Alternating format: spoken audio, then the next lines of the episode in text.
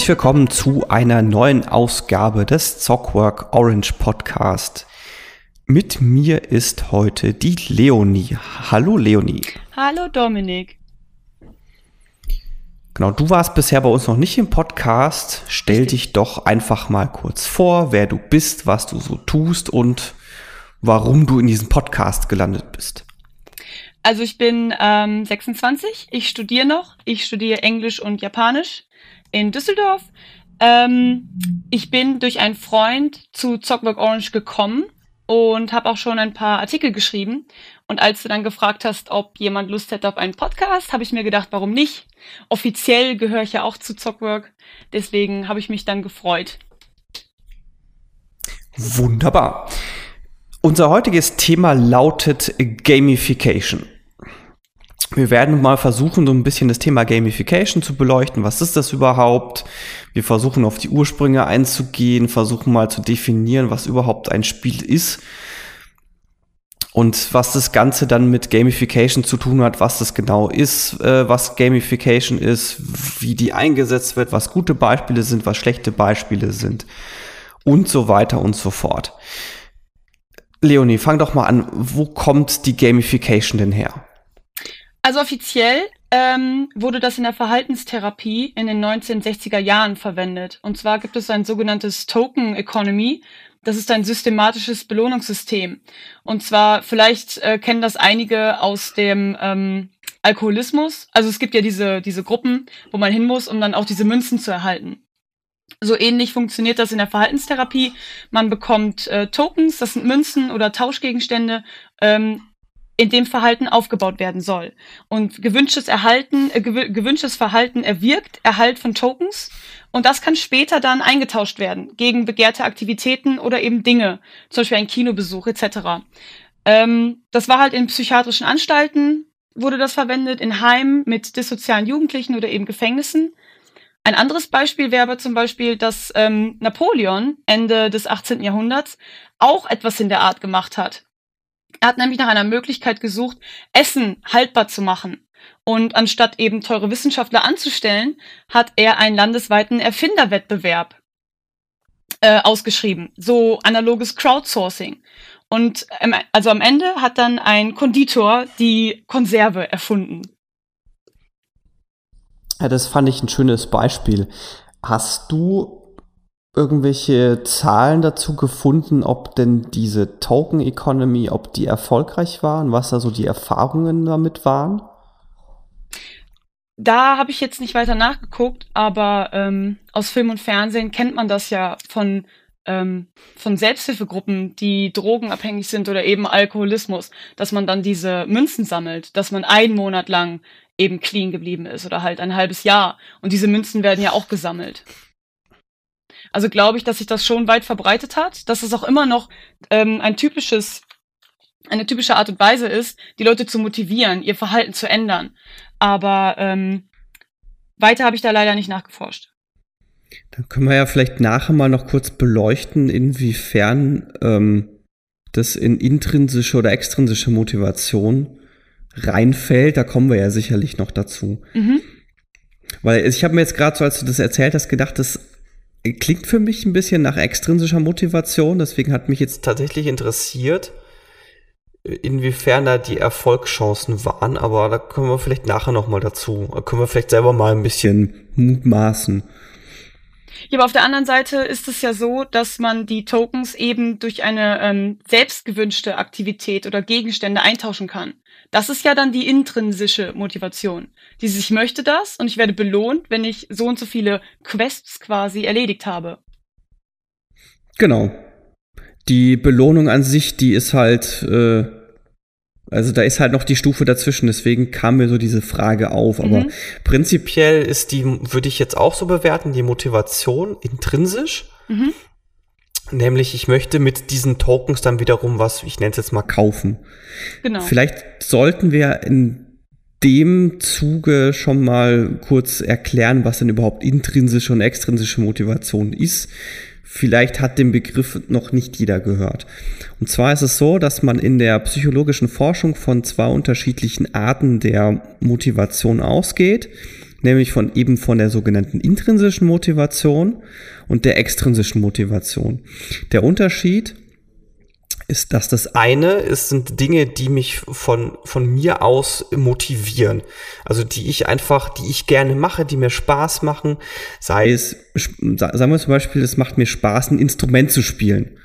Einfach, ich habe Freude daran, das, das entspannt mich, äh, ich, ich habe Freude an der Harmonie, die das erzeugt und ich mache das von mir heraus gerne. Das wäre intrinsische Motivation. Und in extrinsische Motivation, das ist etwas, was von außen motiviert. Deswegen in und ex, das kennt man ja auch von diversen anderen Begriffen. Und die klassischste extrinsische Motivation wäre halt Gehalt. Und da gibt's ja zum Beispiel bei äh, extrinsischer Motivation, sprich Gehalt, gibt's ja zum Beispiel diverse Forschungen, die besagen, dass eine Gehaltserhöhung für circa zwei bis vier Wochen motiviert. Anders gesagt, intrinsische Motivation ist deutlich effektiver und auch deutlich effizienter als extrinsische Motivation, gleichzeitig aber auch schwieriger herzustellen, weil sie einfacher kaputt gemacht werden kann, nämlich durch extrinsische Motivation. Es gibt da diverse Beispiele aus der Psychologie, wo zum Beispiel bei Kindern getestet wurde, die gerne malen, die einfach wirklich von sich aus in irgendwelchen diversen Pausen einfach nur Dinge gemalt haben. Und sobald man denen irgendeine Belohnung dafür gegeben hat, haben die aufgehört, gerne von selber in der Pause zu malen. Sondern haben es nur noch dann gemacht, wenn sie wussten, okay, da kommt eine Belohnung hinten bei rum. Gut, das war jetzt etwas äh, ausführlicher Diskurs oder Exkurs in intrinsische und extrinsische Motivation. Ich äh, würde sagen, versuchen wir doch uns mal weiter daran abzuhandeln, was denn überhaupt ein Spiel ist. Ja, dazu hast du ja auch ähm, dir Jane McGonigal, eine Game Designerin und Direktorin an der Institute for the Future, an, durchge also, äh, durchgelesen oder angehört. Ich weiß nicht, was du gemacht hast. Ich habe mir das nur angehört. Ähm, und ihrem Buch Reality's Broken erklärt sie ja, dass Spiele eben freiwilliges Überwinden von unnötigen Hürden im Rahmen gewisser Regeln in Hinblick auf ein gewisses Ziel sind. Ja, korrekt, korrekt. Die äh, interessante Aspekt an der Stelle ist, dass da überhaupt nicht die Rede vom, von Spaß ist erstmal. Was muss das freiwillige Überwinden sein? Das genau, ist das genau, Wichtige. Genau. Da sind wir dann wieder bei der intrinsischen Motivation. Richtig. Und sie setzt das ja auch gleich mit, dass Lernen äquivalent mit Spielen ist. Genau, das, das hört man ja häufiger oder das liest man ja häufiger, dass das Lernen unglaublich gut mit Spielen zusammen funktioniert, beziehungsweise das Spielen äh, sehr, sehr, sehr gute Methode ist, um etwas zu lernen. Das sieht man ja auch in der Tierwelt relativ häufig. Sei es jetzt bei Katzenbabys oder auch bei Löwenbabys, die halt spielerisch lernen zu jagen. Mhm. Es wird von den, ähm, das habe ich mal gelesen, dass der Löwenvater so tut, als würde das Beißen des Kindes, also des Jungen, ähm, wehtun. Damit er, damit er beigebracht bekommt, ähm, dass man so verletzen kann. Ja, ja, kann ich mir gut vorstellen. Ich meine, gleichzeitig üben die ja auch dann gegenseitig den Nackenbiss. Also die beißen ja nicht wirklich zu, sondern behapsen sich dann nur, aber halt mit dem eigentlichen Ziel, letztendlich dann Tiere zu jagen. Und das machen sie eben auch spielerisch. Mhm. Ein anderes Tierexperiment, was ich gefunden hatte, war ein Rattenexperiment. Aber mit Ratten wird ja allgemein viel experimentiert. Ähm, und zwar, das ist jetzt aber schon der Abschnitt, warum Spiele wichtig sind für uns. Und zwar sagt ein gewisser Dr. Stuart Brown, dass das Gegenteil von Spiel nicht Arbeit ist, sondern Depression. Und er bringt das mit Ratten in Verbindung. Er sagt nämlich, wenn der Spieltrieb von diesen Ratten unterbrochen worden ist, können sie sich sehr schwer nur in die ähm, Gruppe neu integrieren. Und sie haben ganz große Probleme mit Stress umzugehen.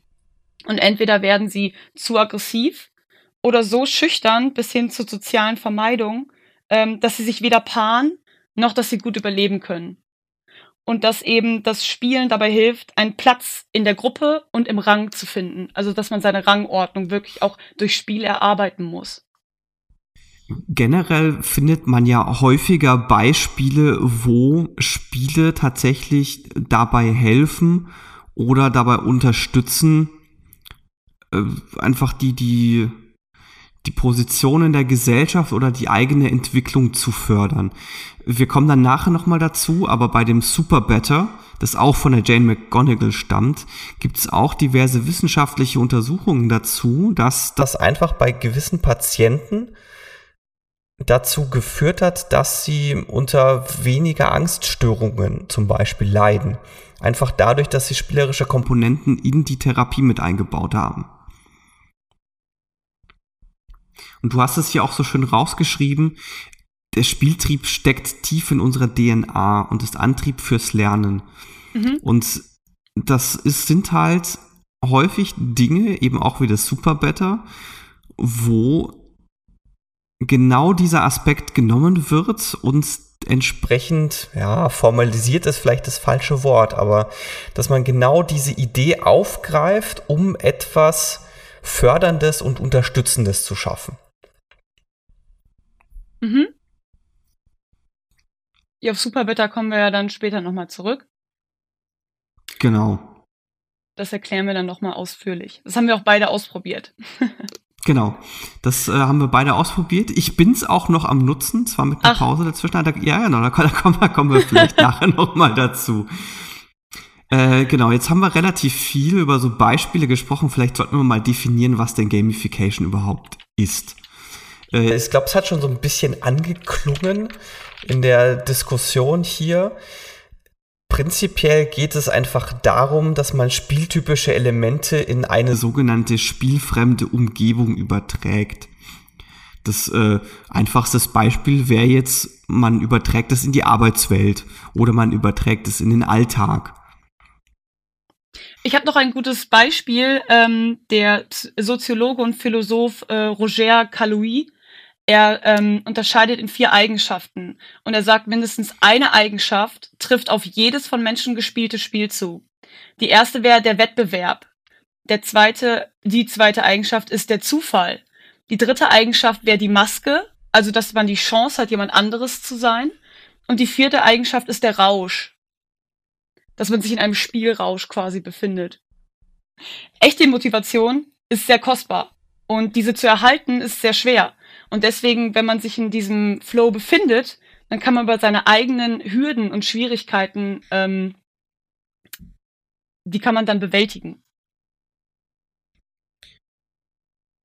Ich habe mir jetzt gerade mal, während du das gesagt hast, überlegt, was für, für Beispiele für diese vier Typen einfallen. Also du hast mhm. ja genannt Wettbewerb, Zufall, mhm Maske. Maske und Rausch, genau. Also mhm. klassisch, klassischstes Beispiel von Wettbewerb oder einfachstes Beispiel wäre Schach.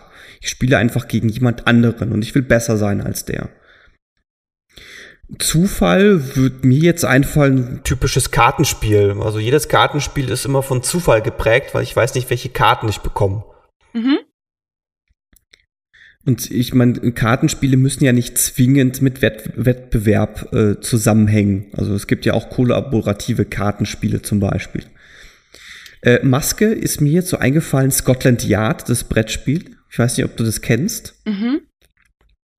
Also ich habe jetzt erst so in Brettspiel, also in Brettspiel, ja. Gesellschaftsspielkategorien gedacht, wie dir, wie dir vielleicht aufgefallen ist. Äh, Rausch ist mir jetzt noch also Brettspielmäßig keins eingefallen. Ich kenne es aber von mir selbst, dass äh, man kann sich durchaus in den Rausch spielen, wenn man gerade irgendwas spielt und so richtig in den in den Flow reinkommt. Und ich meine, Flow ist ja auch ein, ist ja auch ein psychologischer Begriff.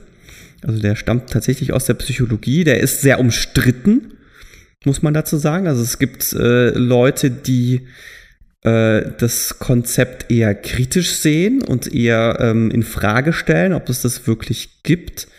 Ich persönlich habe die Erfahrung aber gemacht, dass ich zumindest einen entsprechenden Zustand erreichen kann. Also jetzt nicht Rausch im Sinne von, das ich fühlt sich dann an, als hätte ich jetzt LSD geschmissen, sondern es ist einfach so, ähm, ich, man hat es auch manchmal, äh, kann, vielleicht hast du die Erfahrung auch schon mal gemacht, wenn man jetzt zum Beispiel mit Freunden bowlen oder kegeln geht und nebenbei Alkohol trinkt. Da gibt's dann immer so einen gewissen Zustand, in dem es wunderbar läuft. Mhm. Das sehe ich ganz ähnlich, aber interessant, dass du direkt an Brettspiele, Kartenspiele gedacht hast. Ähm, ich habe direkt an was ganz anderes gedacht. Also bei Wettbewerb kam mir als erstes auch direkt sowas wie Fußball einfach in den Sinn, wo man Trophäen sammeln kann. Und das ist ja ganz, ähm, bei diesen ganzen Apps ist das ja mittlerweile auch gegeben, dass wer ist besser, wer gewinnt am schnellsten. Deswegen hat ähm, diese Pay to Win, deswegen funktioniert das ja so gut, weil man besser sein möchte als die anderen. Oder eben ähm, alles, was so Ego-Shooter an Online-Game, alles, was sich damit befasst, an daran habe ich auch direkt gedacht, dass du äh, nach Ranken, also nach Ranken spielst. Ähm, mit dem Zufall, da habe ich auch ein bisschen überlegen müssen, weil ich nicht genau wusste, was sie damit gemeint hat, äh, er, was er damit gemeint hatte. Ähm, ich dachte, das ist mehr sowas wie Open World, dass du spielen kannst. Zum Beispiel gerade, da würde ich jetzt an Zelda Breath of the Wild denken, dass du nicht weiß, was passieren kann. Dass dieser Zufall anders ist, weil man normalerweise Zufälligkeit ähm, im normalen Leben nicht unbedingt erfährt. Aber ich fand deine Herangehensweise auch nicht schlecht, dass du nicht weißt, welche Karten kommen. Das fand ich auch ziemlich gut. Ja, jetzt wo du es gerade so erwähnt hast, also mir, das ist jetzt wieder Thema Karten, aber es gibt ja auch bei manchen Spielen heutzutage äh, die sogenannten Booster Packs, mhm. wo du da ja dann auch nicht weißt, was drin ist, da kann alles Mögliche drin sein. Das stimmt. Ich bin da, ähm, ich habe mit so einem Sammelkartenspiel nämlich angefangen und es wurde dann nämlich die Frage gestellt, was am besten ist.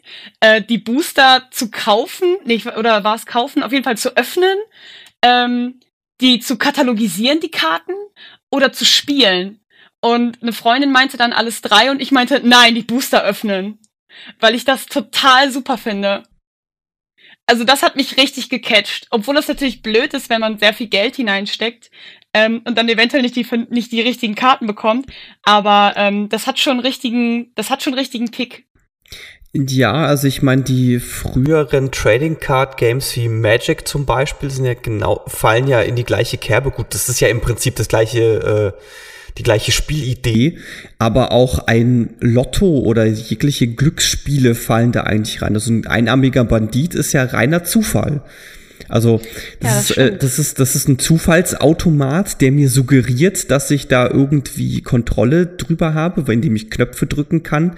Letztendlich kann ich aber mit den Knöpfen, da kann alles passieren. Also es ist wirklich rein zufallsbasiert.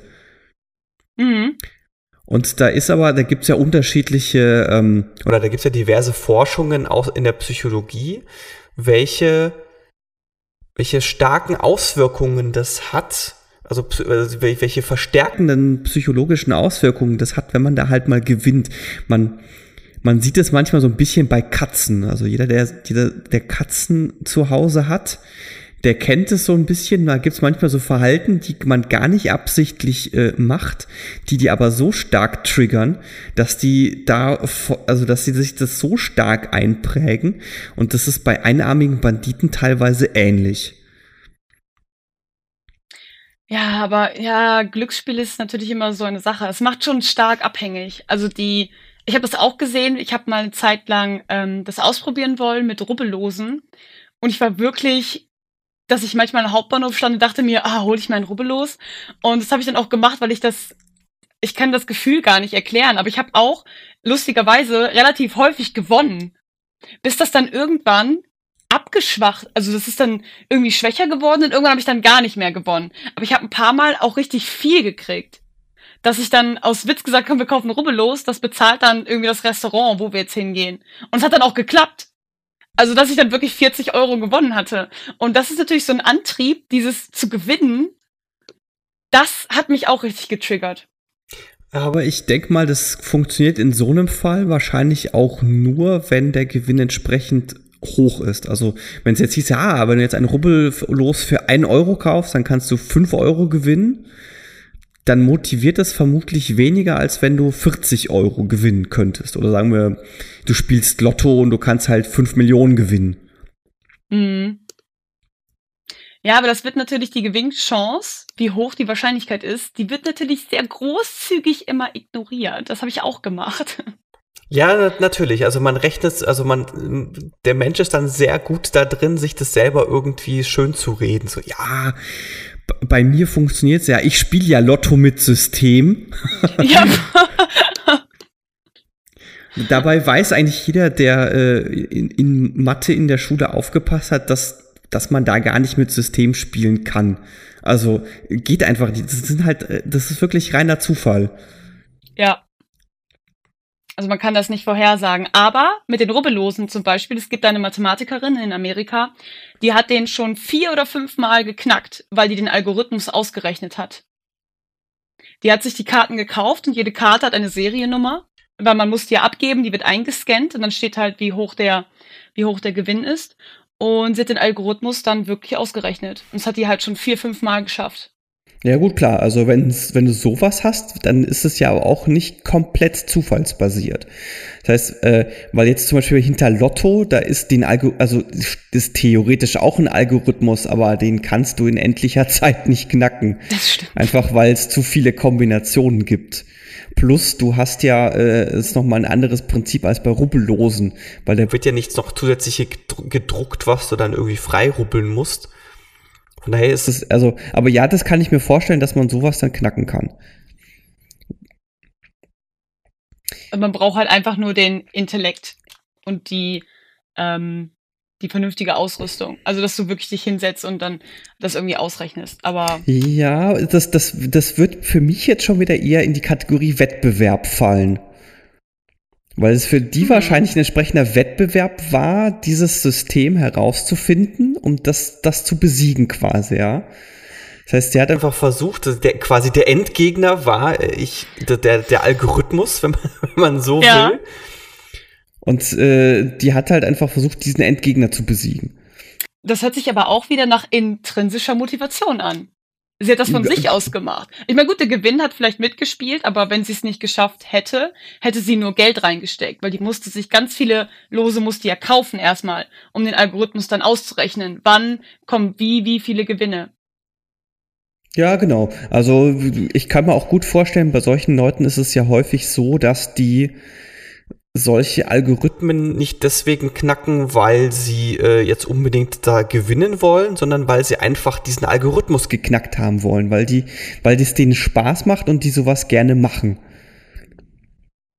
Ja, wie zum Beispiel der, ähm, ähm, wie heißen diese Menschen, die diese besonderen Fähigkeiten haben, äh, dieses fotografische Gedächtnis etc. Das sind ganz oft autistische Menschen.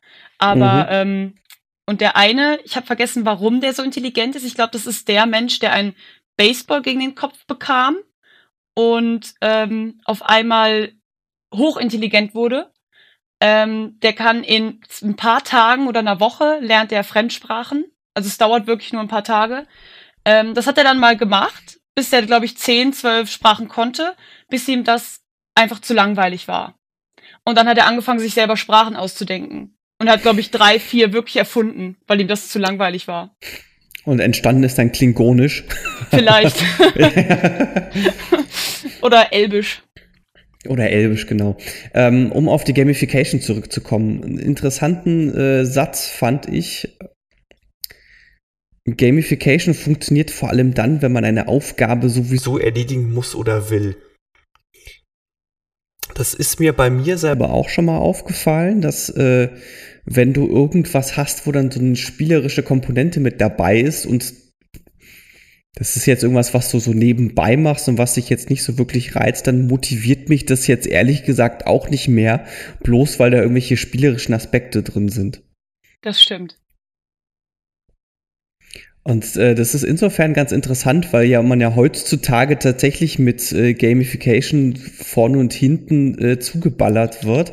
Und hier Punkte sammeln und da Punkte sammeln und hier kannst noch äh, irgendwelche Rubbellose und weiß der Geier was. Also das ist ja wirklich in jedem Supermarkt, in jeder Apotheke und weiß der Geier wo noch.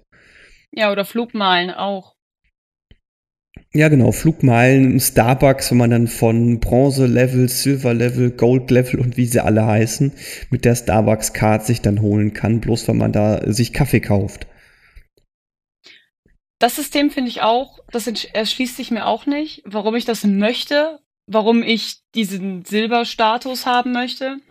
Ähm, mir ist aufgefallen, dass es das noch woanders gibt. Äh, wenn ich mich langweile, oft wenn ich in der Bahn sitze und zur Arbeit fahre, dann manchmal lasse ich mich dazu herab und spiele Candy Crush. Und die haben nämlich ein neues System erfunden bei Candy Crush. Ähm, es gibt auch immer so limitierte, also es ist zeitlich begrenzt, dass man etwas Besonderes irgendwie erreichen soll. Und dann bin ich jetzt auch mittlerweile, obwohl ich das gar nicht aktiv mache, steige ich immer irgendwelche in irgendeine Liga auf. Ich war in der Saphir-Liga und dann ist man in der Gold-Liga und dann ist man noch in der ähm, Diamanten-Liga und ich denke mir jedes Mal nur so, ich wollte nur ein bisschen Zeit totschlagen. Das sollte jetzt hier nicht als Wettbewerb ausarten. ja, bei der Starbucks-Karte ist das relativ einfach erklärt. Wenn du Gold-Level hast, dann kriegst du einen Espresso-Shot gratis dazu. Toll. Immerhin 40 Cent gespart. ja, aber wie habe ich den Goldstatus denn erreicht? Wie viel Geld musste ich denn da reinstecken, um den zu erhalten? Äh, äh, ehrlich gesagt, keine Ahnung. Also ich weiß nur, früher war es ja so, und das hast du ja bei solchen Punkte-Sammelsystemen ganz oft, dass du dir dann irgendeine Prämie aussuchen kannst. Sei es, du kriegst dann ein Getränk folgender Größe kostenlos oder bei ähm, Supermärkten ist es ja häufig dann, dass du irgendwelche Pfannen, Handtücher, sonst was vergünstigt kaufen kannst oder teilweise umsonst kriegst. Oder eben bei den Flugmeilen kannst du dann auch Flüge umsonst bekommen. Ebenso ist es ja bei den irgendwelchen Bahnbonuspunkten. Wenn du da genug gesammelt hast, dann gibt's dann so einen Katalog, dann kannst du halt sagen, okay, ich will entweder hier so eine Kinderspielzeug, Eisenbahn oder ich hätte gern ein kostenloses äh, Fahrticket zweiter Klasse, je nachdem, wie viele Punkte du halt gesammelt hast. Mhm. Aber das motiviert mich persönlich nicht, öfter mit der Bahn zu fahren. Das ist ein netter Nebeneffekt. Ja, ja, genau. Das ist dann wieder dieses, äh, wenn man das genau dann dieses Gamification funktioniert, funktioniert vor allem dann, wenn man eine Aufgabe sowieso erledigen muss oder will. Also das heißt, dann, wenn ich mit dem Zug fahren muss, dann nehme ich es gerne mit. Aber wenn ich halt sonst die immer mit dem Fahrrad fahre, dann motiviert mich das jetzt deswegen nicht häufiger mit der Bahn zu fahren. Weil es vielleicht gar keinen Sinn macht, mit der Bahn zu fahren, weil, keine Ahnung, ich dem Fahrrad zehn Minuten brauche. Zum Beispiel. Ja. Das stimmt natürlich. Ähm, wollen wir mal auf die ähm, vier Bereiche der Gamifizierung kommen, die ich herausgesucht habe? Sehr gerne. Ähm, das ist eine gewisse Nora Stampfel. Sie ist Zukunftsforscherin und sie hat ein Buch geschrieben, Die verspielte Gesellschaft. In vier Bereichen äh, kann diese Gamifizierung eingesetzt werden, sagt sie. Der erste Bereich ist das Unternehmen. Ähm, Gamifizierung kann genutzt werden, um Absätze zu steigern oder Wahrnehmung zu verbessern oder interne Prozesse benutzerfreundlicher zu gestalten. Das habe ich auch schon gelesen, dass das Unternehmen gemacht haben, weil die ähm, beim Feedback die Teilnahme war bei, ich weiß nicht, 10 Prozent. Ähm, und als sie das äh, spielerisch gestaltet haben, dass man sich auch messen konnte mit den Mitarbeitern intern, ähm, war auf einmal die Benutzer, die Benutzerrate bei 200 Prozent. Also ist wirklich exorbitant hoch angestiegen, weil es halt Spaß gemacht hat, Feedback zu geben. Der zweite Bereich wäre Crowdsourcing. Da haben wir vorhin auch schon drüber gesprochen. Das ist das, was Leo, äh, ach, was Napoleon gemacht hat. ähm, und zwar kann man schnell und kostengünstig an große Datensätze gelangen. Und gemeinsam kann man Komplexes lösen. Zum Beispiel wurde so eine ähm, DNA-Verkettung ins, ich weiß nicht mehr genau wohin, gestellt und innerhalb von ähm, ein paar Wochen ist es den Biologen gelungen, eben diese DNA-Verkettung zu entschlüsseln. Und es hat vorher Jahrzehnte gedauert und die haben das nicht geschafft, die Wissenschaftler. Äh, solche Beispiele von Crowdsourcing gibt's ja tatsächlich relativ viele. Ein Beispiel, also eines, was mir sofort einfällt, wäre SETI at Home. Ich weiß nicht, ob dir das bekannt ist. Nein. Ähm, das ist so ein, SETI ist, steht für Search for Extraterrestrial Intelligence. Und Es, äh, ja, es geht darum, es gibt halt, ähm, da werden halt Signale aus dem Weltall einfach ähm, nach gewissen, nach gewissen Mustern durchsucht. Und einfach, weil das wahnsinnig viel Rechenkapazität erfordert, kannst du dir halt so einen Client installieren, der auf deinem Rechner freie Rechenkapazität nutzt, um dieses Signale zu entschlüsseln und es nach den, und zu berechnen. Und das gleiche gibt es zum Beispiel auch für Krebsforschung. Du kannst einfach auf deinem Rechner eine Software installieren, die einfach freie Rechenkapazität nutzt, um gewisse Dinge zu berechnen, die für die Krebsforschung notwendig sind. Das ist auch keine schlechte Herangehensweise. Und ich weiß zum Beispiel, das äh, ist jetzt, glaube ich, nicht mehr so stark der Fall, aber so vor 15 Jahren war das durchaus in meinem Bekanntenkreis äh, so eine Messgröße. Ja, ich kann so und so viele SETI-Pakete in der kurzen Zeit berechnen lassen. Also das hatte, das hatte tatsächlich so einen leicht spielerischen Aspekt. So, ah, mein Rechner ist äh, besser als deiner, weil der kann mehr SETI-Pakete berechnen. das funktioniert auch nur, wenn deine Freunde das auch machen. Ja, genau. Einer muss damit anfangen und sagen, aha, hier, ich beteilige mich ja bei dem und dem und dem, ja. Und ja. so schnell kann ich das berechnen. Ah ja, eine andere ähm, Crowdsourcing ähm, Sache, die ich noch gefunden habe, war Pain Squad. Und zwar ist das eine App extra entwickelt für ähm, Kinder, die Krebs haben. Die sollen nämlich nach jeder Chemotherapie müssen die ein äh, Schmerztagebuch führen. Und ich habe mir auch den Trailer dazu angeguckt und ich war auch auf der Seite und habe mich da ein bisschen informiert. Ähm, und das Problem ist, dass die Kinder so oft so kaputt sind, dass sie keine Lust haben, diese Zettel auszufüllen. Und äh, das ist schwer, also das ist auch schlecht, weil die das regelmäßig brauchen. Die brauchen das eigentlich zweimal am Tag, damit die auch die Chemo richtig auf die kleinen Patienten ähm, abstimmen können. Dass sie halt wissen, wo ist der Schmerz am größten und wie können wir dann damit umgehen. Und Pain Squad ist eine sehr lustige App. Sie gehören dann offiziell zu einem ähm, Squad, also zu einer Polizeieinheit. Und es wurden auch berühmte Schauspieler aus, also es ist eine amerikanische App, und es wurden dann ähm, berühmte Schauspieler aus solchen Krimiserien genommen, die dann auch solche Einspieler eben gesprochen haben. Und dann kommt immer wieder, wenn man dann im Rang aufsteigt, also man kann dann wirklich im Polizeirang aufsteigen, und dann kommen auch immer solche Videos von diesen berühmten Leuten und dann freuen sich die Kinder. Und man muss eben die Schmerzen, die Schmerzen sind die Bösewichte und man muss die bekämpfen. Und dann haben die halt herausgefunden, dass das sehr, sehr gut funktioniert, weil die Kinder das machen, weil die das lustig finden auch. Und viele Eltern haben auch gesagt, dass es sehr viel gebracht hat. Und dadurch ist es natürlich nicht nur ähm, ein lustiges Spiel, sondern es hilft wirklich. Ich finde, das ist ein sehr schönes oder ein sehr schöner Anwendungsfall von Gamification wo es jetzt nicht nur darum geht, irgendwelche blöden Bonuspunkte zu sammeln, damit man danach einen Gratistopf bekommt, sondern einfach wirklich ein Beispiel mit sinnvoller Anwendung, mhm. was den Leuten, die es benutzen, Spaß macht und was aber dann tatsächlich hintenrum einen wichtigen Zweck erfüllt. Und dass es den, denen, die es verwenden müssen, nämlich den Kindern, auch vereinfacht. Ja, und ich fand auch, dass das ähm, ein paar Celebrities sich da engagieren und da, mitgemacht haben. Das fand ich auch eine sehr schöne Komponente. Weil die Kinder natürlich diese Leute kennen aus den Serien. Ich meine, wir kennen diese Leute auch. Also ich habe ein paar davon wiedererkannt. Ähm, sowas wie Criminal Minds oder sowas. Und solche Leute kommen dann da eben auch drin vor.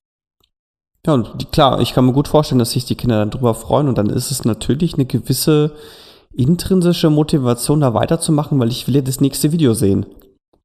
Ja, und ich möchte auch im Level aufsteigen. Also man bekommt auch so Abzeichen, wie bei der Polizei eben. Ja, ja wobei lustigerweise. So, also mich persönlich äh, motivieren so Abzeichen und Co. überhaupt nicht. Aber da kommen wir vielleicht dann gleich im Superbetter-Beispiel noch drauf, weil da ist mir nämlich auch eine sehr interessante Beobachtung gekommen. Mhm. Also das äh, Superbetter gehört zur, ähm, zum dritten Bereich den äh, Nora Stampfel nennt. Und zwar ist das persönliche Lebensführung. Da kann man Gesundheit, Finanz und Alltag mit hinzufügen. Ich habe auch noch eine andere App gefunden, die heißt Epic Win. Dort kann man To-Do-Listen erstellen. Und für jedes, was, also für jede, ähm, für jeden Abschnitt, den man geschafft hat, erhält man Jubel und Applaus. Und dadurch wächst der Avatar. Also der Avatar entwickelt sich weiter. Ja, auch eine lustige Idee. Hast du es mal ausprobiert? Nee, leider nicht. Ich habe das nicht mehr geschafft, weil ich war auch mit Superbetter beschäftigt. eine Zeit lang. Vielleicht willst du ja mal kurz erklären, was Superbetter ist. Wir haben das ja beide ausprobiert. Genau. Äh, also Superbetter ist entstanden oder wurde entwickelt von Jane McGonigal. Die hatten wir ja vorhin schon. Ähm, die ist eben eine Game Designerin und aus den USA. Und die hatte selber das Problem, dass sie ein sogenanntes postkommotionelles Syndrom hatte. Oder äh, einfach gesprochen, sie hatte anhaltende Beschwerden nach einer Gehirnerschütterung. Und es ging bei ihr so weit, dass sie tatsächlich Suizidgedanken hatte. Und sie hat dann versucht, mit dieser Situation spielerisch umzugehen und hat dann Super Better erfunden, was im Prinzip nichts anderes ist als Gamification für sich selber eingesetzt. Und ähm, sieht so aus, dass man sich selber ein Ziel setzt, sagt, ich möchte das erreichen.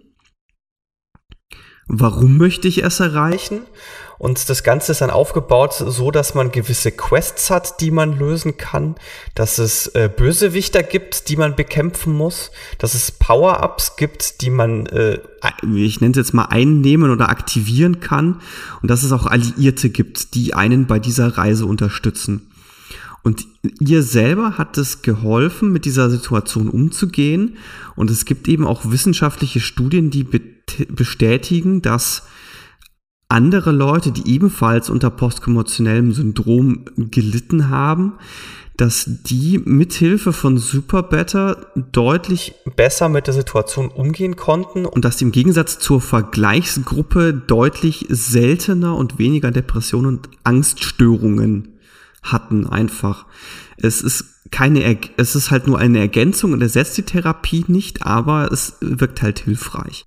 So, was ich ähm, was mir aufgefallen ist, was du vergessen hast, ist, dass man sich eine äh, Identität schaffen soll. Eine geheime Identität, eine Superheldenidentität. Und sie nannte sich selber Concussion Slayer. Also Concussion ist ja die Gehirnerschütterung und Slayer ist ja der Erschlager.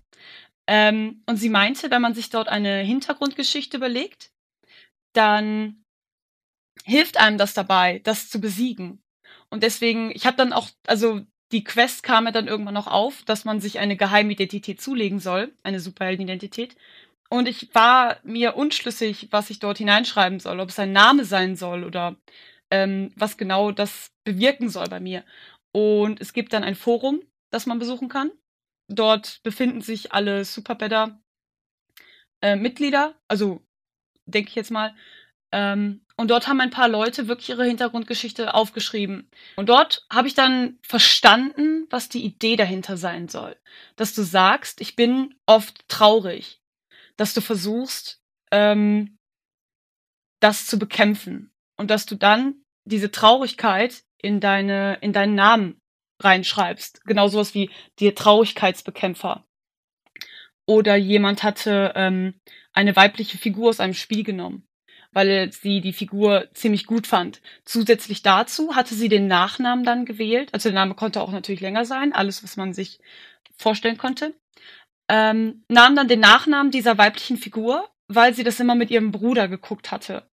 Und das hatte sie an glückliche Zeiten erinnert und sie fand die Figur auch so toll, dass sie sagte, daran möchte ich mein Beispiel nehmen. Diese Figur ist mein Vorbild. Ähm, das finde ich eine interessante Herangehensweise. Mir persönlich fehlte da ein bisschen die Inspiration. Also ich hatte nicht unbedingt ähm, eine gute Idee. Ja, das Problem hatte ich an der Stelle auch so ein bisschen. Vor allem, weil man äh, lässt sich dann sehr stark davon beeinflussen, wie sich die anderen Leute nennen, fand ich. Also so, so ging es mir zumindest. Also gerade wenn du sowas wie Concussion Slayer hast, äh, dann, keine Ahnung, dann ver verhält man relativ leicht, irgendwas ähnlich Cooles haben zu wollen und nicht irgendwas, was dann so, keine Ahnung, der, äh, der, der motivierte Staubsauger, jetzt als, als blödes Beispiel, ja. ähm, genau, ähnliches Problem hatte ich auch, Äh, das hat mich jetzt aber nicht, nicht groß daran gehindert, das zu verwenden. Ähm, wie war denn so deine Erfahrung mit Superbetter? Du hast es, glaube ich, weiß ich glaube, eine Woche lang oder anderthalb Wochen lang probiert und dann ist es bei dir ja wieder ein bisschen eingeschlafen. Kannst du irgendwie erläutern, warum du wieder aufgehört hast? Ähm, was mir nicht so gut gefallen hat, ist, dass die App mit der Website nicht ähm, sich synchronisiert hat. Bei der App war es ziemlich lustig. Du musstest nur draufdrücken und konntest dann auf diesen Blitz drücken, dass du das geschafft hast. Und es kam auch ein Ton. Es kam so ein Titte. Und dann hat man auch die, ähm, die Erfahrung bekommen. Das fand ich ganz witzig. Aber die Website an sich im Browser hat sich, also man konnte die einfacher verwenden. Ich konnte dann auch deine, ähm, die Quests, die du geschafft hast, die konnte ich liken, ich konnte da kommentieren. In der App wurde das nicht gesendet. Das fand ich schade. Ich hatte dir das auch geschrieben, dass ich meinte, ich habe einen Kommentar gesetzt und du meintest, ach, habe ich gar nicht gesehen und du bist immer noch nicht mein Ally. Wo ich dann dachte, okay, wir sind nicht die Alliierten, ähm, wir sind noch nicht befreundet. Das fand ich auch schade, dass man da so hinterher sein musste.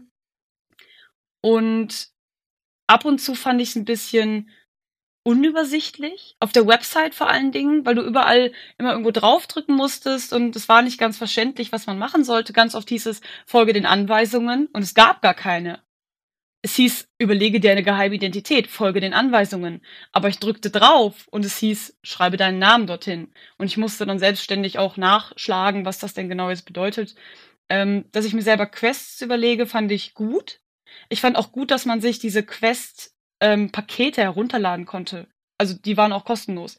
Ähm, was gab's denn alles für mentale, ähm, dass man sich mental besser fühlt oder eben dieses physische. Bei mir ist das physische zu kurz gekommen. Ähm, die vorinstallierten Quests waren ja liebe dich selber, dass du deinem Körper sagen sollst, dass er einen guten Job macht und sich, dass du dich mal umarmen sollst. Das fand ich ziemlich cool. Oder auch dieses Trinke ein Glas Wasser, weil dann auch die Erklärung immer, Wasser hilft uns, dass wir uns fit fühlen und ist gut, einfach gut für den Körper und trink doch jetzt ein Glas Wasser. Ähm, aber allgemein, sich das alles so selbst auszudenken, war mir zu anstrengend. Jetzt ab und zu kommt manchmal so ein Pop-up, dieses, hast du nicht Lust, das nochmal zu probieren auf dem Handy, aber es ist nicht so, dass das von alleine passiert. Und ich sehe auch keinen kein Fortschritt. Also es ist auch leicht zu lügen. Also man muss ja nichts machen eigentlich. Also es gab ja auch die Bad Guys, das waren ja die Endgegner. Ob man das geschafft hätte, ähm, aber für mich hat das nicht so viel. Der Effekt war zu kurzfristig. Also er war nicht auf lange Sicht. Ähm, das kann vielleicht daran liegen, also es liegt, glaube ich, an mir einfach, weil ich nicht die Art Person bin, die ähm, längerfristig an so etwas dranbleibt. Ähm, ich verliere sehr schnell die Lust an etwas. Ich brauche eigentlich ein Ziel. Ich möchte etwas schaffen. Ich spiele auch Spiele, damit ich die beenden kann. Also ich möchte Spiele auch bis zum Ende durchspielen. Und da war Intrinsische Motivation. Ja. ähm, ich kann das nicht so gut erklären. Es ist, ich finde einfach, die Belohnung ist zu wenig für den Aufwand. Und ich glaube, wenn du aber Probleme, also wenn man wirklich Probleme hat, ähm, auch gerade wenn man sagt, also ich hatte auch kein richtiges Ziel vor Augen. Ich hatte dann nämlich gesagt, ich möchte ähm, einen Praktikumsplatz erhalten. Ich hatte aber einen Praktikumsplatz auch schon in Sichtweite. Also es ist nicht so, dass ich mir noch einen suchen musste, dass ich mir überlege, oh, wo möchte ich jetzt arbeiten? Und als ich die Bewerbung abgeschickt hatte, war das Ganze für mich irgendwie auch abgeschlossen, weil das auch eigentlich das Ziel gewesen war. Ich weiß, dass dein Ziel gewesen ist, ein bisschen sportlicher zu werden. Ja, nicht äh, sportlicher, sondern unter eine gewisse Kilogrenze zu kommen. Ähm, meine, also ich habe eine ähnliche Erfahrung mit der App gemacht. Ich glaube, du hast ja die Android-App genutzt, richtig? Ja. Genau, ich hatte die iPhone-App, die hatte andere Probleme, aber die hat leider auch nicht gut funktioniert. Also das fand ich dann auch mit der Webseite deutlich besser. Die Quest-Pakete, die, oder diese, diese, ja, diese ganzen Quest- und Power-Up und sonst was Pakete, die haben mir letztendlich nicht ganz so gut gefallen, weil ich relativ vieles davon eher dann wieder geskippt habe oder eher blöd fand und das auch eher so sehr allgemeine Sachen waren. Wo das aber für mich wahnsinnig gut funktioniert hat, ist, wenn ich mich einfach hingesetzt habe und mir überlegt habe, okay, was für drei Dinge oder was zum Beispiel, was für Quests will ich einfach heute abschließen? Wenn ich mich selber dann in der Früh oder am Abend vorher hinsetze und mir halt das überlege, okay, einfach als, was ist mein Ziel für morgen? Was will ich morgen erreichen? Und das hat bei mir schon am ersten Tag und am zweiten Tag, wo ich es eingesetzt habe, habe ich gemerkt, so, oh, ich habe mir dieses Quest gesetzt und jetzt, jetzt, jetzt gerade umgehe ich dieses Quest, also das war jetzt so ein Quest, das ich äh, mir überlegt hatte, komplett zu Fuß nach Hause zu laufen. Mhm. Das war so ein 5 Kilometer Weg. Und ich hatte einfach überhaupt, wirklich überhaupt keinen Bock an dem Tag, weil es war auch kalt, es war so leicht verregnet. Und ich dachte mir so, oh nee, der, der Bus fährt gleich und der braucht doch nur 10 Minuten und dann läuft er nicht 50 Minuten durch den Nieselregen. Mhm. Ich bin dann letztendlich auch Bus gefahren, aber ich habe mich nicht gut gefühlt dabei, tatsächlich. ja, da hat die App ja gut funktioniert eigentlich bei dir. Ja, und, und tatsächlich auch, äh, wenn ich mir dann selber Quests setze und die abschließen kann, dann ist es schon so eine Art Erfolgserlebnis. Und auch gleichzeitig diese, die Idee mit den Power-Ups, dass du einfach, wenn du merkst, okay, ich häng gerade oder irgendwie läuft gerade nicht oder die Motivation fehlt mir gerade, dass du dir halt Dinge überlegst, die dich selber wieder aufpäppeln, die dich selber motivieren, die dir selber gute Laune verschaffen. Das fand ich, als ich das in dem Headshots Podcast, wo wir, den wir ja uns beide angehört haben zu dem mhm. Thema, das fand ich so gut und das, das ist tatsächlich mindestens einfach nur, um gutes Laune zu bekommen, finde ich diese Power-Ups total hilfreich. Die Idee war wirklich ziemlich gut. Die hat mir auch gut gefallen. Es gibt eine Sache, die hat mir bei dem Super Better jetzt, das ist mir jetzt die Tage bewusst geworden, gar nicht gut gefallen und die hat bei mir so ein bisschen dafür gesorgt, dass ich es jetzt eine Woche, anderthalb hab liegen gelassen. Und zwar ist es ja so, dass er dir automatisch als Tagesziel vorgibt, dass du drei Quests abschließen sollst, drei Power-Ups aktivieren sollst und drei Bösewichter bekämpfen sollst. Und das war, das ist für mich so komplett extrinsische Motivation und das hat bei mir dann so ein bisschen die, die, die, ja, so ein bisschen die, die Laune verdorben, das weiter zu benutzen. Ich habe dann einfach angefangen, das zu ignorieren und wieder angefangen zu benutzen. Also mhm. ich, ich benutze es jetzt aktuell wieder, jetzt seit maximal seit gestern oder seit vorgestern, aber es ja. ist tatsächlich, wenn man nicht drauf achtet, sondern sich einfach selber hinsetzt und sagt, okay, ich will diese Ziele erreichen und ich will vielleicht heute diese Bösewichter bekämpfen. Also keine Ahnung, in meinem Fall sowas wie, ich will heute keinen Zucker essen oder ich will heute gucken, dass ich eine eine Runde um Block lauf oder ich will heute gucken, dass ich äh, mal nicht auf der Couch versack und stattdessen laufen gehe. Also oftmals ist es auch so, dass man zum Beispiel, dass ein Quest und ein Bösewicht zusammenhängen kann. Jetzt im Fall von der Couch ist es einfach okay, wenn ich laufen gehe, dann habe ich halt den Bösewicht der Couchkartoffel besiegt. Mhm. Und das funktioniert für mich e-, eben durch dieses Entfernen dieser extrinsischen Motivation, dieses, ja, schau, dass du auf jeden Fall drei Quests gemacht hast, funktioniert's für mich im Moment deutlich besser. Ah ja, ein anderes Beispiel, was die im Headshot ja genannt haben, war, dass gerade Menschen mit Depressionen da schon sehr viel draus nehmen können. Da wurde auch genannt, dass ähm, man sich Ziele setzen kann, wie zum Beispiel, ich werde mein Bett verlassen. Du kannst dann zwar dich wieder zurück ins Bett legen, aber du hast es wenigstens einmal verlassen. Oder auch, man muss sich halt gro ganz große Ziele setzen. Ich glaube, ich habe die App vielleicht auch einfach falsch benutzt, dass ich mich da nochmal dran setzen müsste mit einer anderen Herangehensweise, wie du das auch gemacht hast. Vielleicht brauchst du einfach nur ein neues Ziel. Also ich meine, du hast ja dein ja. Ziel jetzt schon erreicht, vielleicht brauchst du einfach nur ein neues Ziel. Ich meine, es ist ja völlig valide. Also wenn das Ziel erreicht ist, dann äh, ja, brauchst du halt ein anderes. Richtig. Äh, wird mir jetzt wahrscheinlich nicht, nicht anders gehen. Ähm, man soll sich ja nämlich schwere Ziele mit Absicht setzen, weil du dann, ähm, wenn du nämlich denkst, dass du das ja alles schon kannst, oder wenn du halt denkst, dass du ähm, eine super Person bist, dann machst du das halt automatisch. Dann sagst du, ja, ich kann das, klar, ich mach das jetzt. Aber wenn man die ganze Zeit denkt, man kann das eben nicht, dann soll man sich trotz allem ein schweres Ziel setzen und durch Super Better könnte man das nämlich in kleine Portionen abspalten. Und diese kleinen Stufen, die kann man dann schaffen. Und am Ende ist man dann auch am Ziel. Die Moderatorin hat ja das mit dem, ähm, mit dem Joggen, glaube ich, genannt. Dass sie meinte, mhm. oh, ich möchte es schaffen, zehn Kilometer zu joggen. Und dann meinte sie, ja, und jetzt laufe ich einmal um den Block. Und morgen laufe ich vielleicht zweimal um den Block. Und nächste Woche kann ich schon dreimal um den Block laufen. Und so ging das dann eben weiter. Aber es muss, glaube ich, auf lange Sicht auch passieren. Also so ein Fortschritt kommt ja auch nicht in zwei Wochen. Ähm, und man soll nämlich die Gefähr das gefährliche Große zu einem besiegbaren Kleinen eben zusammenstauchen. Bei mir war es jetzt theoretisch nur, dass ich einen Lebenslauf vernünftig nochmal schreibe und ihn abschicke. Und damit hatte sich das jetzt. Jetzt muss ich ja auch warten, bis sie mir sagen, ob ich den Platz ja bekomme. Also das liegt ja auch nicht dann in meiner Macht mehr. Ähm, deswegen glaube ich, müsste ich mir nochmal ein neues großes Ziel setzen um mich dann nochmal mit auseinanderzusetzen. Aber habe ich einfach nicht gemacht, weil ich auch ein bisschen faul bin. Ja, ich meine, du könntest es in deinem Fall natürlich auch so gestalten, dass es diesen ultimativen Bösewicht gibt, der äh, Abweisung. Das stimmt, ja.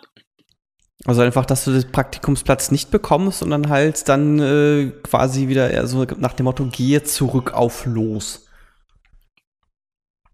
Ja, das ist ziemlich gut, finde ich, dass wir jetzt so darüber reden, weil das hilft einem dann auch weiter. Und das fand ich eine lustige, also ich fand die Idee wirklich gut eigentlich. Nicht nur lustig, sondern ich fand sie wirklich gut.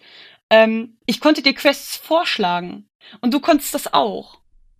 Und dadurch kommt mehr, ähm, dass mehr Kreativ dass Kreativität gefördert wird und man sich vielleicht ähm, in eine andere Richtung auch begeben könnte, an die man vorher gar nicht gedacht hat. Im Prinzip machen wir ja jetzt gerade auch so ein bisschen das, was äh, das ganze Ding ja vorschlägt, nämlich mit diesen Alliierten, also die mhm. Allies mhm. im Englischen, wo es ja auch heißt, man solle sich regelmäßig miteinander austauschen. Und genau das tun wir ja an für sich jetzt gerade. Also ich meine, wir sind ja bei Super Beta auf, auf Ally-Status und mhm. tauschen uns jetzt gerade darüber aus. Also von daher ist das schon, glaube ich, relativ wertvoll, weil es ja einfach darum geht, okay, ich habe jemanden, der mit dem ich darüber reden kann und der mir halt irgendwie ein paar Ideen gibt, der mir vielleicht auch irgendwelche Quests für mich macht und mit dem ich auch einfach äh, darüber reden kann, wie es bei mir mit der Motivation aussieht. Ja, und ich hatte dir auch noch gesagt, dass ich finde, dass die App nicht aggressiv genug ist. Also ja, das, das, das finde ich zum Beispiel ganz gut. Also ich habe auch überlegt, ob das, äh, ob das jetzt gut oder schlecht ist, dass da keine Notifications kommen. Und ich bin für mich zu dem Schluss gekommen, dass es gut ist, dass da keine Notifications kommen, weil äh, ich will das intrinsisch motiviert machen und ich will da keine Erinnerungen dran haben. Ja. Weil in dem Moment, wo es dann wieder per, per Push-Notification reinkommt, wäre das für mich wieder so ein, oh, jetzt muss ich noch das machen. Das würde für, also für mich würde das nicht funktionieren. Ja, aber ich persönlich muss da einfach zu viel Arbeit reinstecken. Und das ist, ich krieg dafür einfach nichts. Das ist so der Gag. Und ich kann ja auch einfach lügen und sagen, ich habe das gemacht. Das kontrolliert niemand. Und mein Level war auch irgendwann einfach total hoch. Ja, gut, also das ist halt dann, das ist halt dann Selbstbetrug. ja. Also ich meine, äh, also die Idee ist ja, dass du, dass, dass du dich ja selber dabei verbesserst, in welcher Art und Weise auch immer. Mhm. Und durch Selbstbetrug erreichst du das natürlich nicht. Wenn du jetzt jemand bist, der voll darauf abfährt, oh, ich bin da jetzt, keine Ahnung, Level 42 innerhalb von kürzester Zeit, dann ist natürlich doof. Aber dann war vielleicht das Ziel, das du dir gesetzt hast, einfach nicht intrinsisch genug motivierend, äh, dass du dich dann halt auf diese extrinsische Motivation gestürzt hast. Weil es ja bei dem Superbetter auch so, dass man dann für alles, was man macht, kriegt man dann irgendwelche plus 3 Resilience und plus sonst irgendwas und steigt dann im Level auf und sonst irgendwas. Das ist etwas, was ich persönlich komplett einfach ausblende und ignoriere, weil mich das eher ablenkt und auch nicht wirklich motiviert, weil das für mich so eine rein extrinsische Motivation ist. Das ist wie so der Foren-Counter in Internetforen. Das ist mir völlig wurscht, ob ich da jetzt 50, 100 oder 5000 Postings habe. Das ist nicht der Grund, weshalb ich in einer Internet-Community poste. Ja. Vielleicht habe ich mir das Ziel aber auch wirklich nicht hoch genug gesetzt, weil das Ziel wirklich einfach auch erreichbar war, ohne viel Aufwand. Ich musste dann zwei Tage habe ich an dem Lebenslauf und dem Anschreiben gesessen und habe ich das abgeschickt. Ende.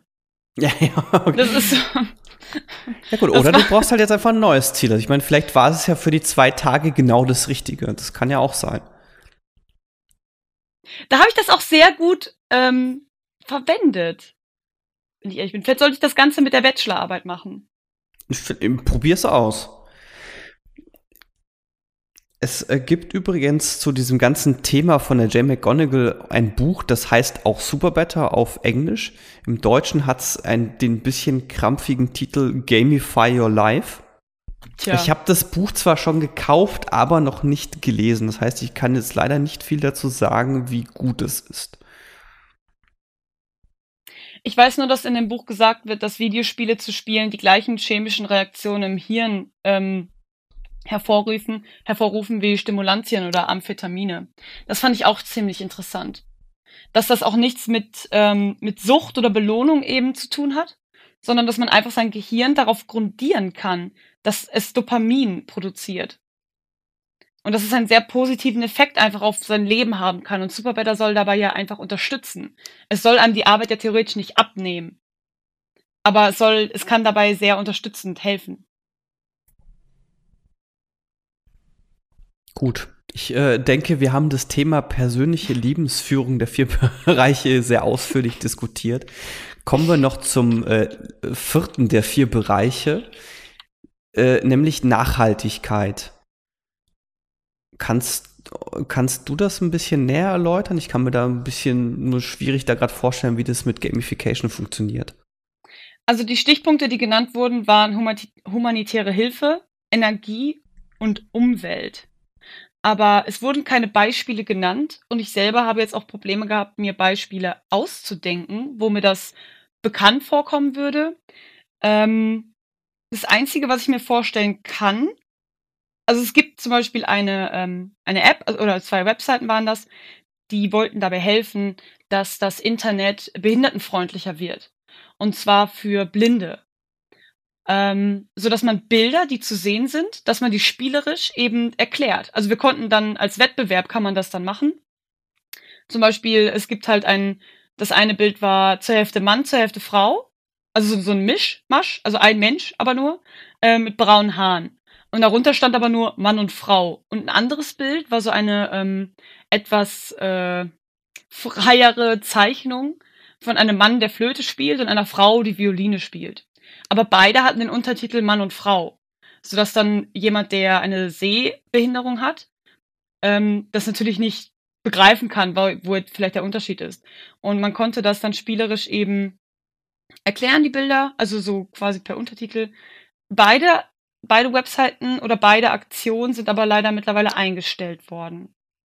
Das habe ich gelesen. Und äh, ich weiß aber nicht, ob das als humanitäre Hilfe gilt oder ob das nicht vielleicht eher sowas wie Crowdsourcing ist.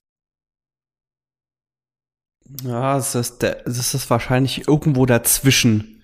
Ich überlege auch gerade die ganze Zeit, also bei Umwelt fällt mir ja gerade die ganze Zeit maximal Emissionshandel ein, aber das würde ich jetzt nicht als Gamification bezeichnen.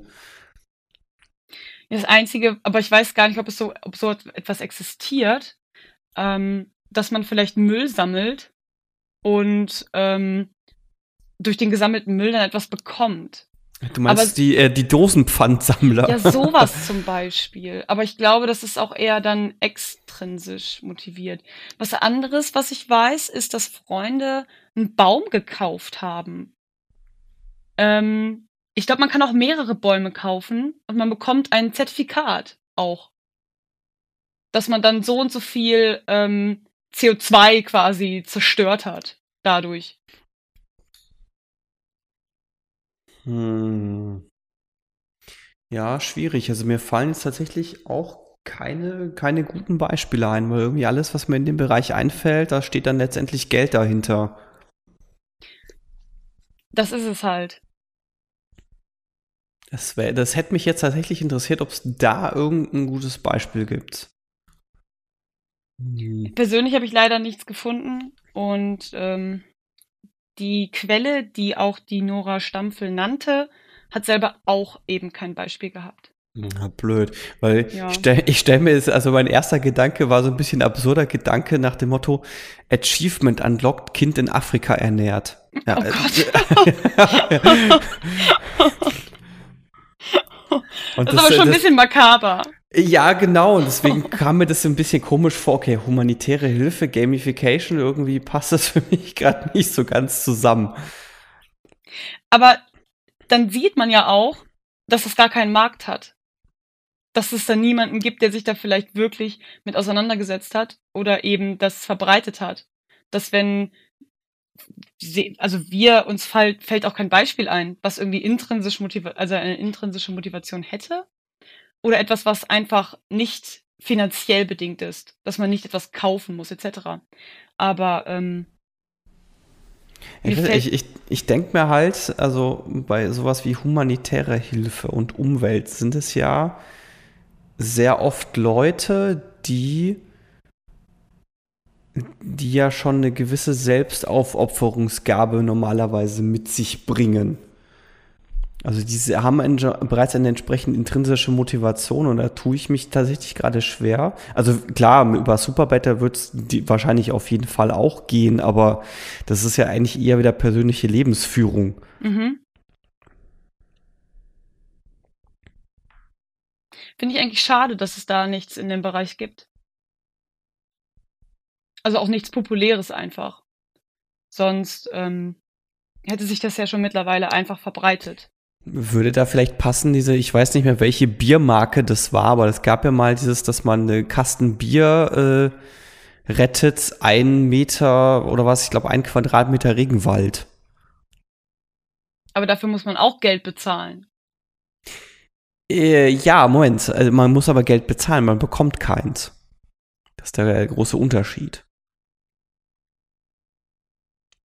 Aber das mit dem Baum kaufen, da muss ich ja auch Geld abgeben.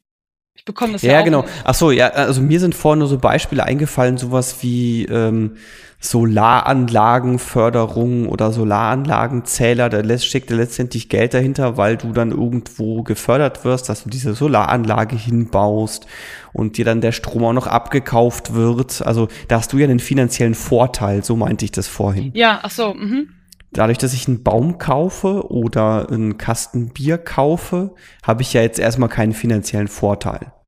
Das mit dem Kasten Bier ist aber eigentlich eine richtig gute Idee. Weil ähm, das ja nämlich das ist, dieses, wenn ich das eh mache, dann kann ich ja auch belohnt werden. Und wenn man sich sowieso Bier holt, dann ist vielleicht die Motivation auch höher, diese eine Biersorte zu kaufen die dann den Saufen Regenwald für den Regenwald, genau. ja. Saufen für den Regenwald. Gibt's da nicht auch so eine, ähm, das habe ich aus dem Fernsehen. Ähm, ich habe aber jetzt schon wieder die, äh, die Serie vergessen. Ich habe auch nur eine Folge gesehen. Und zwar haben sich da Leute ähm, eine Pornoseite überlegt und sie heißt Fuck for Forest. Und man kann da, glaube ich, kostenlos pornografischen Inhalt hochladen. Und wenn man sich das, glaube ich, anguckt, kriegen die Geld und das hilft beim Regenwald retten oder so. War das nicht sogar ein Film? Also ich, Film? mir kommt das mir kommt das vage bekannt vor, ja. Ich, ich habe es nicht gesehen, aber ich meine, es wäre ähm, ein Film gewesen. Wie heißt der denn? Der heißt Olli. Das ist so ein so ein deutscher, ich weiß nicht, wie der mit Nachnamen heißt. Ähm, und der hat sich in so, ein, in so einer Kiste, sollte der sich durch die Gegend schicken lassen. Das war so mit Stefan Raab, ähm, gehörte das irgendwie so zusammen. Ähm, und die Folge habe ich gesehen. Dann war der bei solchen Hippies oder so. Die waren auch ein bisschen komisch, die Leute.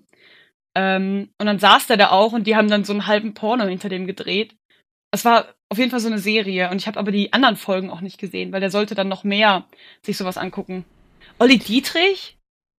Kann es sein, dass es eventuell anders hieß, weil Fuck for Forest gibt es tatsächlich und es ist eine NGO in Norwegen. in Norwegen? Ja, es, äh, wahrscheinlich meinst du irgendwas anderes und es klingt nur relativ ähnlich. Nichtsdestotrotz fand ich die Idee gut. Ja. Wenn man das sowieso konsumiert, dann könnte man das ja auch äh, so konsumieren. Eventuell. Oder eben, dass Leute dann sagen, so, ja, ich kann das da hochladen. Ich habe mich da nicht weiter mit auseinandergesetzt.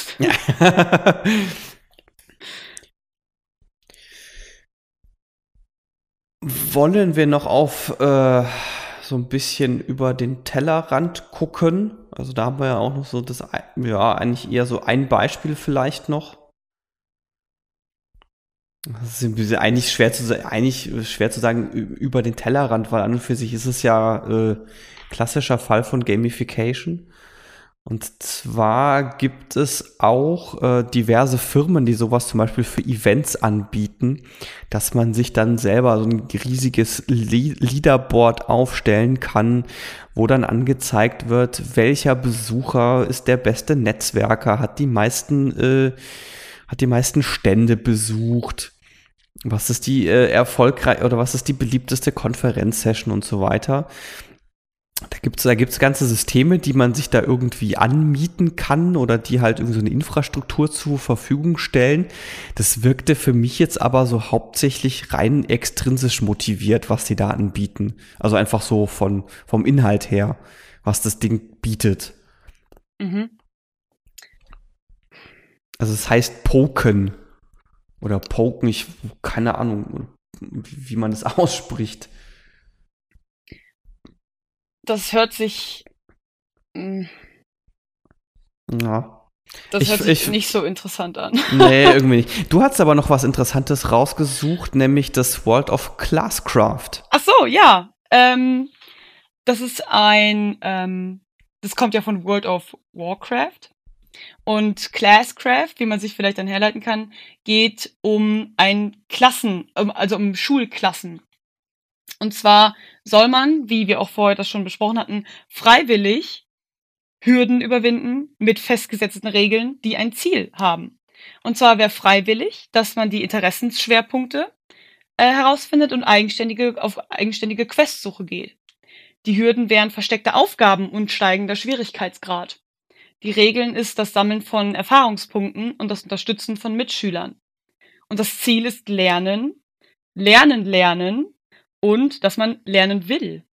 Das kann man im Internet bestellen wirklich, dass man dann eine Schulung erhält, wie man seinen Klassenraum eben in dieses äh, Abenteuer entwickeln kann. Ich weiß gar nicht, ob das oder wie viel das kostet. Ähm, man hat kein Preisschild gesehen oder also für mich war das nicht sichtbar, ob es wirklich etwas kostet. Ich habe das Gefühl, es könnte sogar kostenlos sein. Jeder Schüler darf sich einen eigenen Avatar erstellen wie in World of Warcraft. Also man kann wirklich sagen, ich möchte eine Frau sein, ich möchte ein Mann sein. Man kann die Kleidung auswählen etc. Und ähm, viele Klausuren sind zum Beispiel Endgegner. Man kann Erfahrungspunkte sammeln. Man kann dann im Level eben aufsteigen und hat dadurch mehr Freiheiten. Quasi, dass man sagen kann, okay, ich kann das jetzt ähm, eintauschen und ich muss heute keine Hausaufgaben machen. Sowas in der Art. Und das Unterstützen von Mitschülern ergibt auch Erfahrungspunkte oder dass man ein Referat hält etc. Und es wurde bewiesen, dass die ähm, Lernwilligkeit der Schüler exorbitant ansteigt. Dass sie wirklich viel, viel Spaß dabei haben und auch den Mitschülern helfen wollen. Und nicht dieses stupide, ich sitze im Klassenzimmer und ich höre mir an, was der Lehrer zu sagen hat. Ich habe es nicht verstanden, wen interessiert. Die Klausur wird eine 4 oder eine 3 minus. Ja, ist jetzt egal sondern da ist wirklich auf, ähm, auf das Lernen, das ist wirklich spezifi also spezialisiert worden, ähm, das auch lustig zu gestalten. Und man kann, glaube ich, auch durch diese, äh, es gibt so eine kleine Spielwelt, also die Schule ist auch die, soll eigentlich die Spielwelt sein, aber man kann mit dem Avatar auch durch die Gegend laufen. Und gemeinsam, also mit der ganzen Klasse, wird das einfach zusammengespielt. Also es wird auch niemand zurückgelassen. Und äh, wenn Mitschüler oder wenn man zum Beispiel auch zu spät kommt oder sowas, dann verliert man auch Punkte. Und wenn man halt Hausaufgaben nicht hat, verliert man auch Punkte. Und man hat dann herausgefunden, dass das wirklich einen riesigen Effekt hat. Dass auch eine von den, dass die schlechtesten Schüler wirklich richtig, richtig gut werden. Und dass man sich, dass die, ähm, dass, dass, dass die Teamfähigkeit auch wirklich stark gefördert wird. Ich fand das eine wirklich gute Idee. Und zwar, ähm, am Anfang wollen die bei dem, also der Anfang ist der Start und sie wollen Lust machen, sie wollen kognitive Kosten reduzieren. Und der ganze Prozess führt dann zum Ziel. Und der Prozess wäre dann zum Beispiel, dass man Feedback bekommt, man kommt Lob oder dass der Fortschritt angezeigt wird. Dadurch wird diese Selbstwirksamkeit aktiviert, dass man merkt, dass man selbst auch ähm, etwas bewirken kann und dass man selbst auch etwas wert ist einfach. Und das Ziel ist dann einfach, ähm, wenn man sich das Ziel deutlich gemacht hat, dass persönliche Relevanz erzeugt wird. Dass, sie, dass die Schüler einfach sehen, ähm, dass Handeln Effekte haben kann, was ja normalerweise sonst in der Schule eher nicht so gegeben ist. Wie ich das damals so empfunden hatte. Es gibt in New York eine ganze Schule, die auf einem ähnlichen Prinzip arbeitet, nämlich Quest to Learn, die eben auch äh, mit, mit Quests arbeitet und äh, Erfahrungsstufen und Experience Points und so weiter und so fort. Also die gibt es auch tatsächlich schon seit mehreren Jahren, denn die scheint auch sehr erfolgreich zu sein. Mit, äh, mit ähnlichen Effekten, wie du sie auch genannt hast. Das ist, glaube ich, auch wirklich schwer einfach, dass ähm, Schüler persönliche Relevanz erzeugen. Dass sie halt sehen, dass etwas passieren kann, wenn man sich Mühe gibt.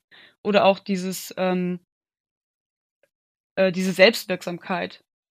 Deswegen ist Gamey, ähm, Gamification auch so ein komplexes Thema, finde ich. Weil das wirklich, wirklich nach hinten losgehen kann. Aber wenn man viel Arbeit hineinsteckt, dann kann das, glaube ich, Großes bewirken. Ich denke, das ist ein schönes Schlusswort. Das war es für diesmal beim Zockwork Orange Podcast und ihr werdet uns in Zukunft regelmäßig in dieser Besetzung hören können. Leonid ist jetzt nämlich fester Bestandteil dieses Podcasts und wir werden, wie schon angekündigt, uns Themen rauspicken, die so ein bisschen über den Tellerrand hinausgehen, die vielleicht eben sowas wie Gamification beleuchten oder auch Spiele in kulturwissenschaftlicher äh, Betrachtungsweise. Das heißt, es wird kein regelmäßiges Format, sondern wir brauchen halt immer eine gewisse Zeit, um das vorzubereiten. Wenn euch das Format so gefällt, dann hinterlasst uns doch gerne einen Kommentar auf der Webseite zockworkorange.com, bei iTunes oder auch gerne bei Facebook oder Twitter.